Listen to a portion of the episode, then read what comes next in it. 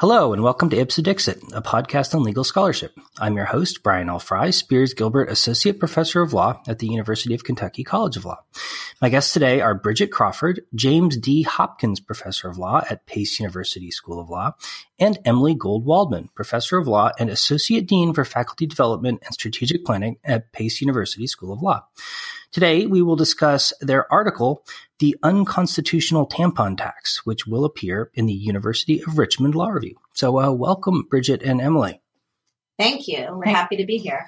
Yeah, great. I'm really happy to have you on. I really enjoyed reading your paper um, on a topic which honestly I had vaguely heard of but didn't really know anything about, and um, really learned a lot from from reading it. And I was wondering if you could start out uh, for those of our listeners who might not be familiar with this problem, just by explaining what exactly is a tampon tax.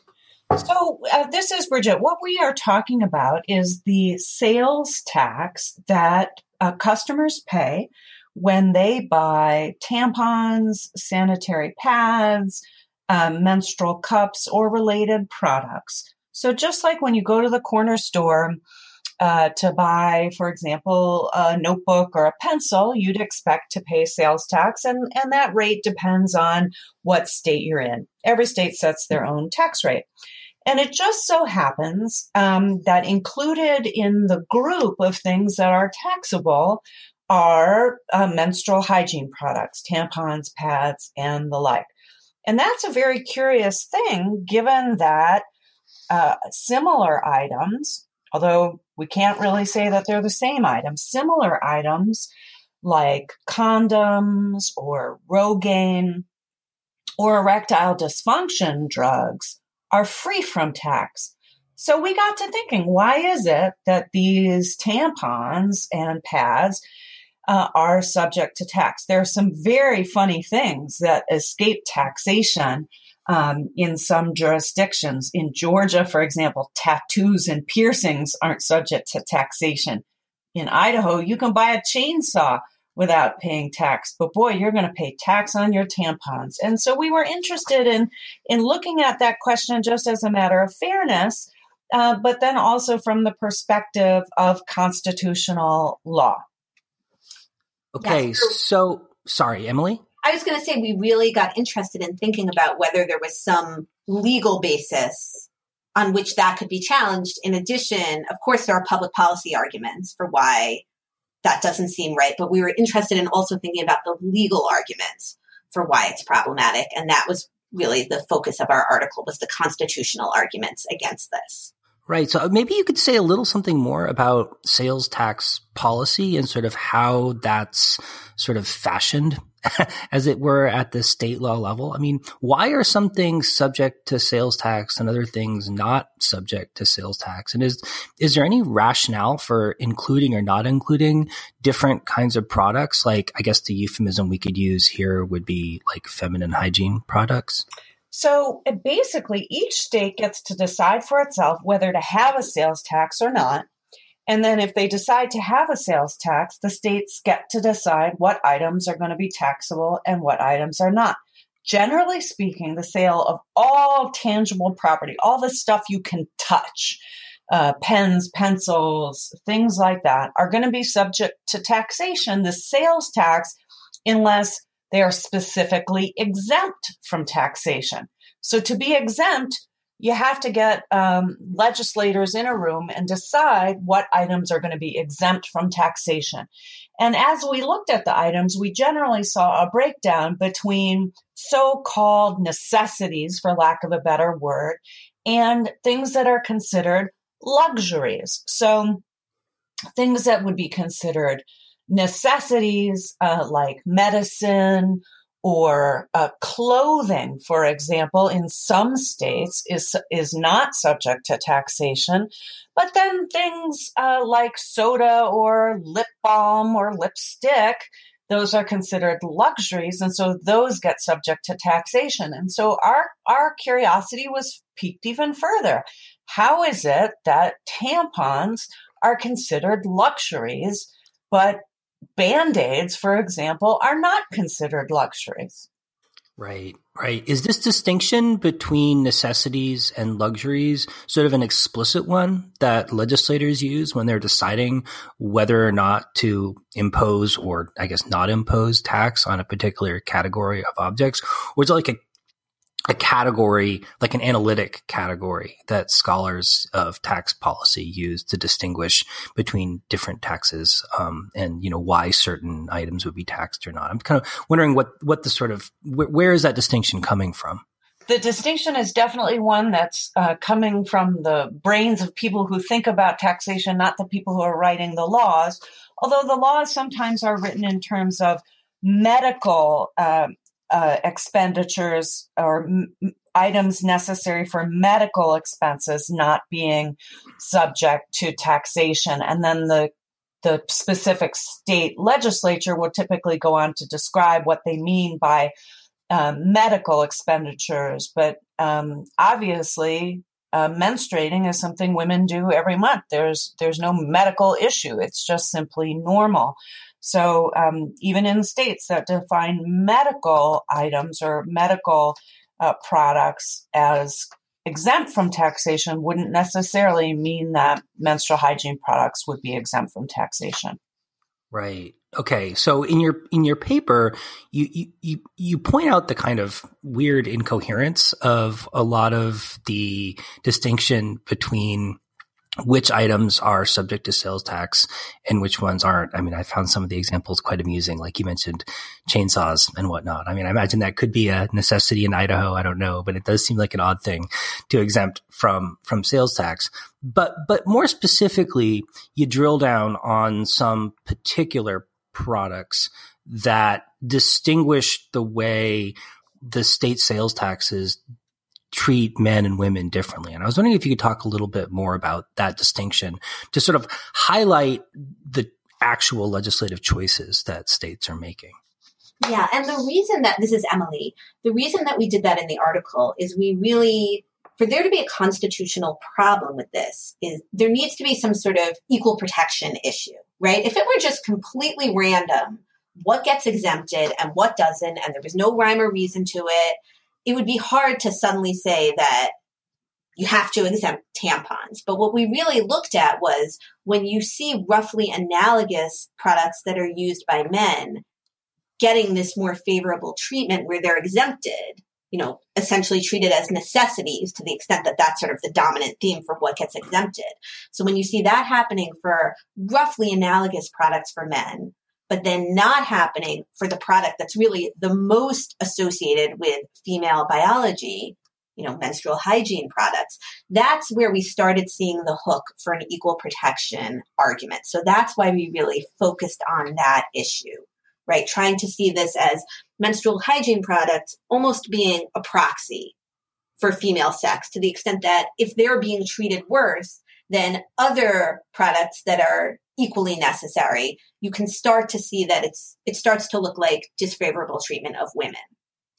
Right. So, I mean, the unfairness seems kind of palpable on its face, right? Um, and, and, so I could see why people would immediately, or I, I, can see why it might be a kind of a prima facie constitutional concern. But I was wondering, could, could you walk through the actual kind of constitutional analysis you did in the paper? Because I think there were some technical elements to it that might not be familiar to kind of non-constitutional lawyer listeners. And it might be helpful for them to understand sort of, sort of how the argument actually runs. Yeah, that's a great question. So basically, with equal protection law, um, there are certain personal characteristics, right? Where if the government is classifying on the basis of those characteristics, it triggers heightened scrutiny by the courts, right? So outside of this example for a minute, if the government is in any way facially classifying based on race or national origin,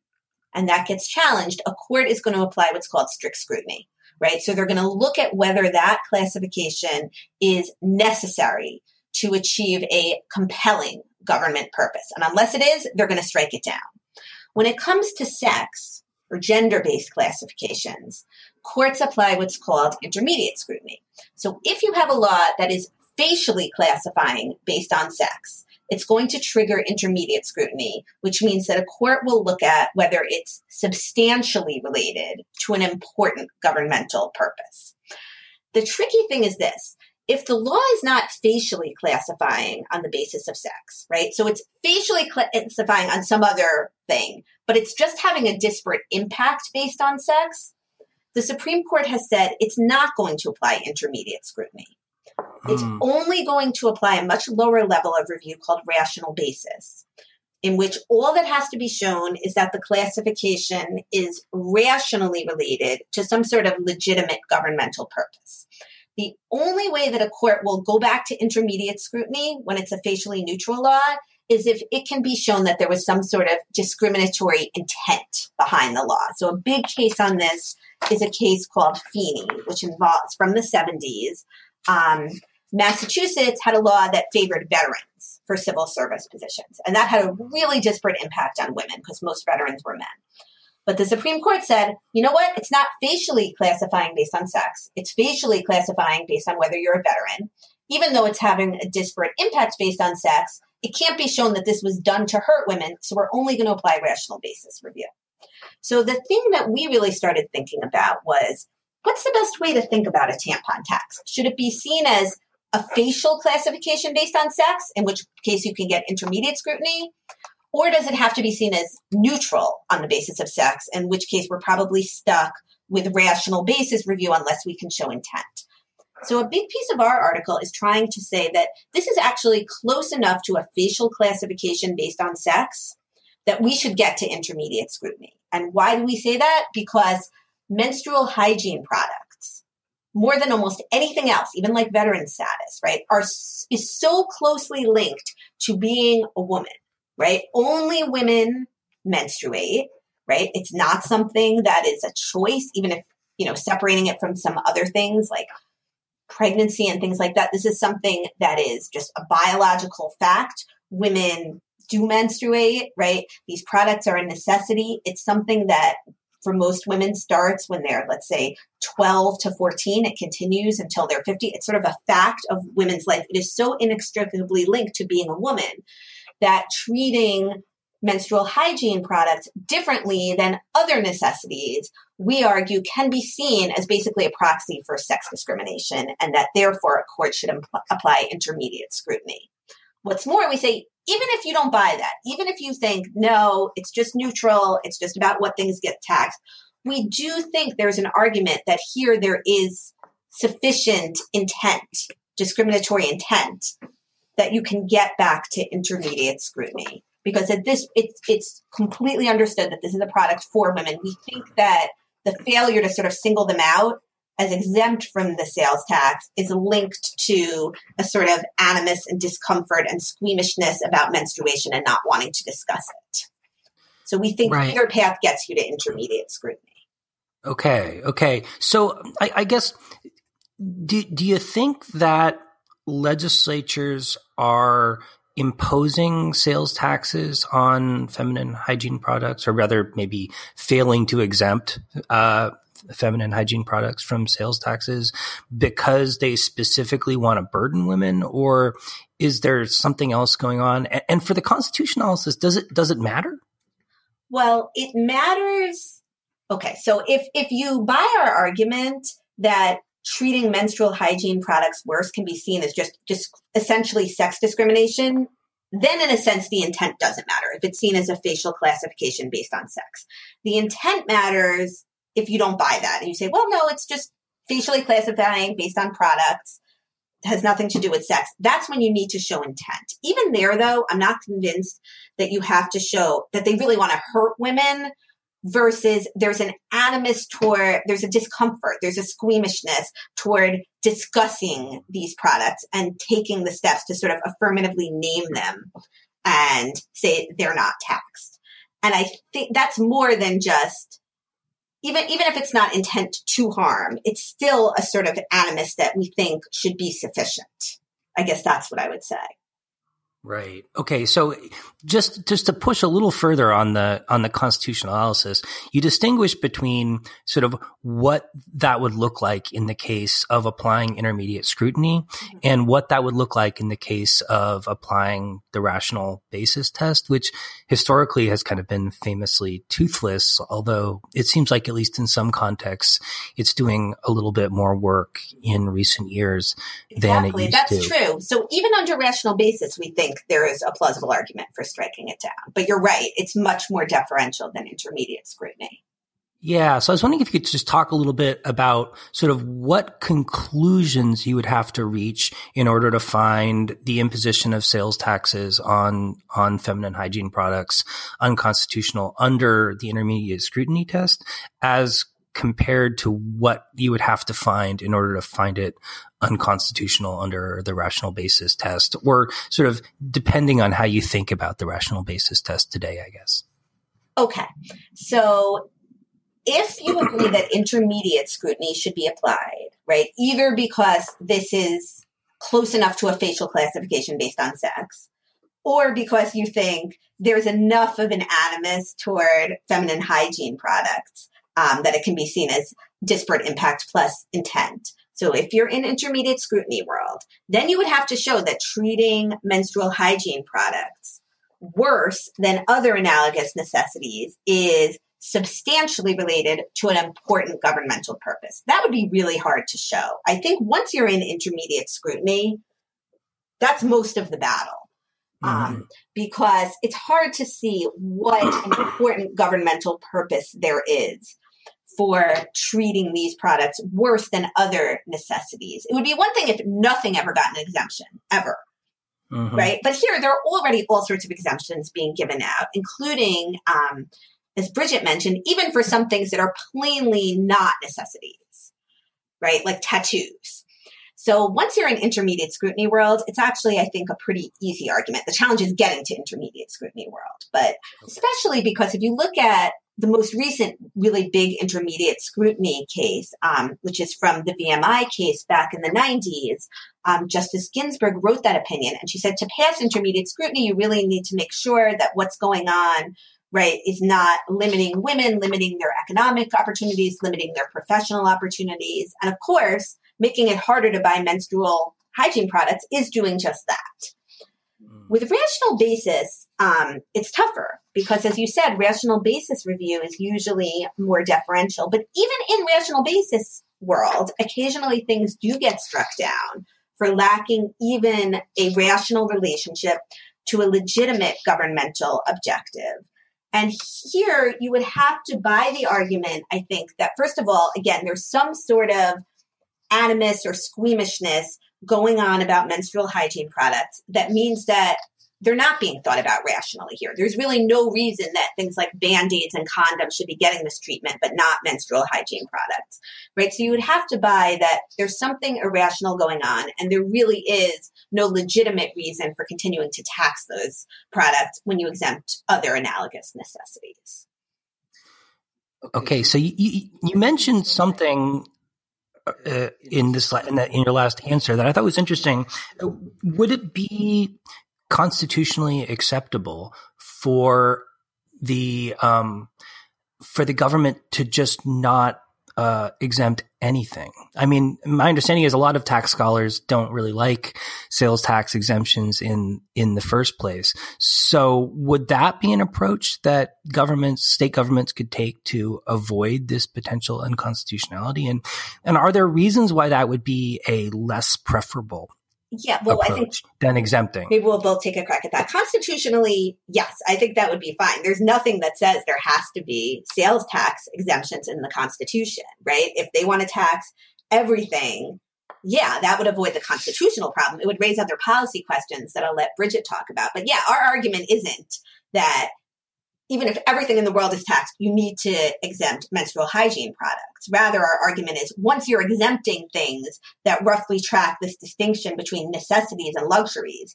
to fail to then include the one thing that's a necessity just for women, that's what starts to look fishy from a constitutional perspective. Um, but I'll let Bridget talk about the policy reasons why it's probably unlikely that states would just stop exempting Walpra, anything at all. Well, so sales tax revenue is a huge, huge contributor to state budgets. And the, most states raise more money through sales tax than they do through income tax. There are some exceptions to that, of course, jurisdictions like Alaska and Delaware, uh, chief among them. But sales tax is a huge moneymaker for the states. It's the way the states keep operating. And tax scholars don't like um, sales tax exemptions because they chip away at the sales tax base. They erode the sales tax base. What does that mean? It means it takes things out of the basket of taxation and gives the state less to tax. And that's certainly no way to implement a coherent tax policy. But once you start putting some things in and out of the basket, you most certainly cannot uh, include in the basket things that are so closely tied to women's biology um, so as to have this discriminatory impact on women. Right. Okay. So I was wondering if you could talk a little bit about the sort of actual tangible impact on women that these tampon taxes have. Um, how large is the burden? And from a constitutional standpoint, does it matter how large the burden, burden is? From a constitutional standpoint, I would say no, it doesn't really matter. Um, once you're talking about something that can really be quantified, and as Bridget will go into, this is something that can be quantified. And over the course of a woman's life, it does amount to real money. So we're certainly over any sort of threshold of, oh, it's so tiny and de minimis that nobody would ever think about it. Um, once you're over that burden, then constitutionality, then constitutionally, it matters whether it's, you know, hundreds of dollars, thousands of dollars, millions of dollars, it's still a burden and it matters. So we've done some some back of the envelope estimates and uh, consulted other people's estimates, and we've uh, read low estimates of $700 and change uh, for a, a, lifetime just in the taxes, not on. Um, uh, not on the materials them sorry $700 to $2000 on the menstrual hygiene products alone um, not just the taxes so if you added tax uh, to that it does end up being uh, quite a bit of money. So, um, you know, whether that's hundreds or thousands of dollars, this is real money, and and that matters to women. Uh, it matters to women of all income levels. Obviously, one thing that tax scholars talk about is tax regressivity, the notion that tax burdens uh, hurt more for people who have less income, and a rich woman or those who love rich women are are going to um, uh, feel that bite a little less sharply than someone who is living paycheck to paycheck or who is homeless. But those that's real money, and and real money matters. Yeah, I mean, it seems like it's especially a burden for low income people, which from a sales tax perspective seems like something that ought to be salient to the people who are deciding what to tax and what not to tax. I mean, at least it's my understanding that a lot of these sales tax exemptions go to things that we want to make sure that low income people are able to buy at the lowest price possible, like food and other kinds of things that people can't live without. And it certainly seems odd to exempt something that 50% of the public, of the population needs to use every month. Exactly. And this is something, I mean, we talk about this in the article. I mean, we want for every reason, society should want girls and women to be able to access these products, right? It enables them to leave their homes, go to work, go to school. It's not, it, as a public health issue, you don't want people not using these products when they're menstruating, right? This is what's like stanching the blood flow. So for every reason, we want everyone to be able to use these products as a society. And so that's why there's an important public policy aspect to this to making them as accessible as possible. Right. So you note in your paper that there's sort of an ongoing litigation history around the constitutionality of the imposition of sales taxes on uh, menstrual uh, hygiene products. I was wondering if you'd talk a little bit about that and what, how kind of how legislatures, state legislatures, have been reacting to this kind of simultaneous uh, constitutional litigation and sort of public policy argumentation? So we are aware of four cases New York, Florida, Ohio, and California. Uh, New York and Florida both uh, repealed their tampon tax before the cases uh, went to trial. So I think that certainly um, those legislatures may have been considering repeal before the litigation, but the litigation most certainly hastened the repeal. The California um, case was dismissed. and the Ohio case is still proceeding. Obviously, uh, the easiest way to effectuate this change would be through um, legislative repeal. This is an issue that has bipartisan support in many, many states. Uh, Texas being an example where both Republicans and Democrats are joining together this legislative session to consider repeal of the tampon tax. But in the absence of um, of legislative action, uh, there will most certainly be additional lawsuits filed. And part of uh, what Emily and I really sought to do in our article was lay a roadmap for the constitutional arguments that the plaintiffs could advance. Right. That's, yeah. Okay, cool. And I, it's reading the paper. I mean, it it struck me that there is a real substantive burden and substantive wrong. But I don't know if I was reading between the lines, but it, it, felt like there was kind of a symbolic harm as well. Am I right to, to, to get that impression?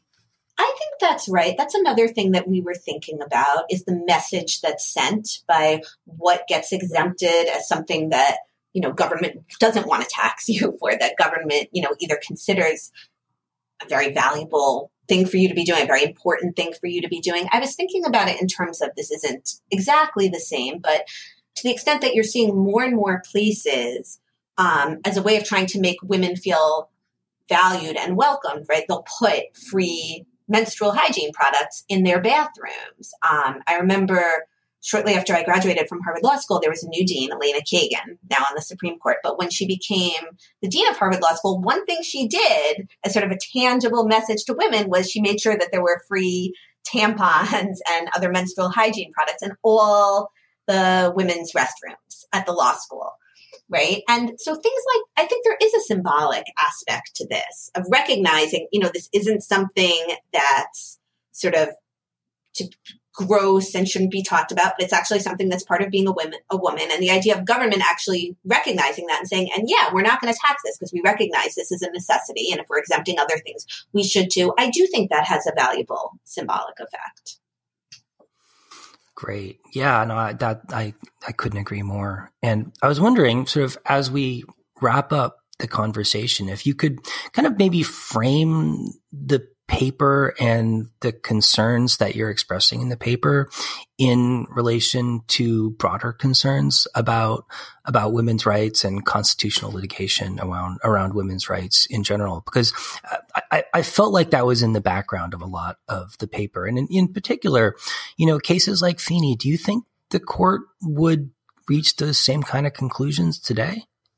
Well, let's um, let's think briefly about how this paper uh, fits into the general cultural conversations about women and women's advancement in society. There is no doubt that the internet has completely changed the way that women and uh, others are able to communicate across platforms. And that's true of every interest group, of every political dimension, et cetera, et cetera. But part of what is so powerful about the tampon tax uh, movement, uh, uh Me Too, Time's Up, all sorts of different movements is the ability to identify people who are like you, who are interested in the same things you are, and the ability to get your message across. And taxation, I think, is an especially important lens for analyzing inequality. It's quantifiable and it, it's something we all recognize. Anyone who's ever bought a tampon for themselves or for someone that they care about, a sister, a girlfriend, a, a roommate,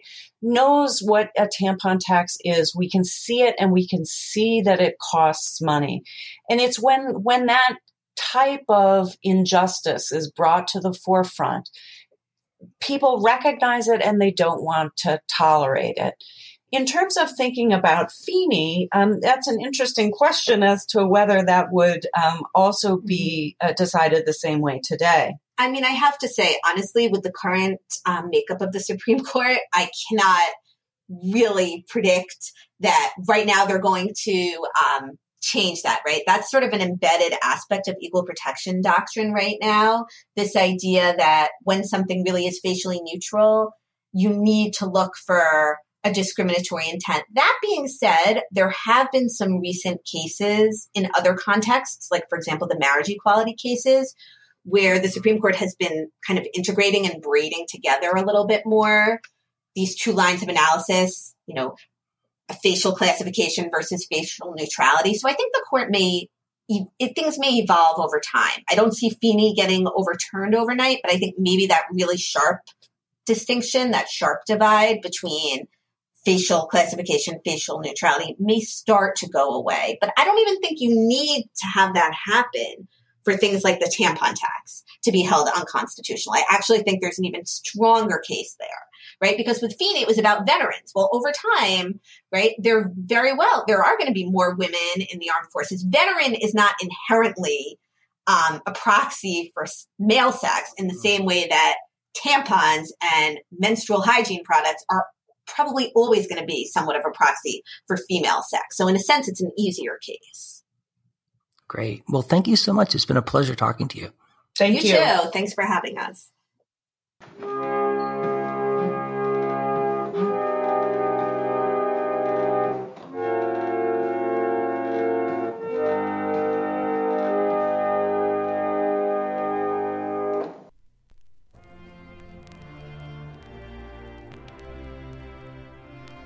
Miss Katharine Hepburn. We know the music, we sing the words. Sometimes I wonder, though, do we really listen? Do we feel the sense of the words? My country, tis of thee, sweet land of liberty. Of thee I sing. Land where my fathers died, land of the pilgrim's pride, from every mountainside let freedom ring. You know the other verses. Their meaning is precious to all of us. The Armed Forces Bicentennial Caravan tells of America's stirring national music and the history of our nation's fight for freedom. I suggest that you pay it a visit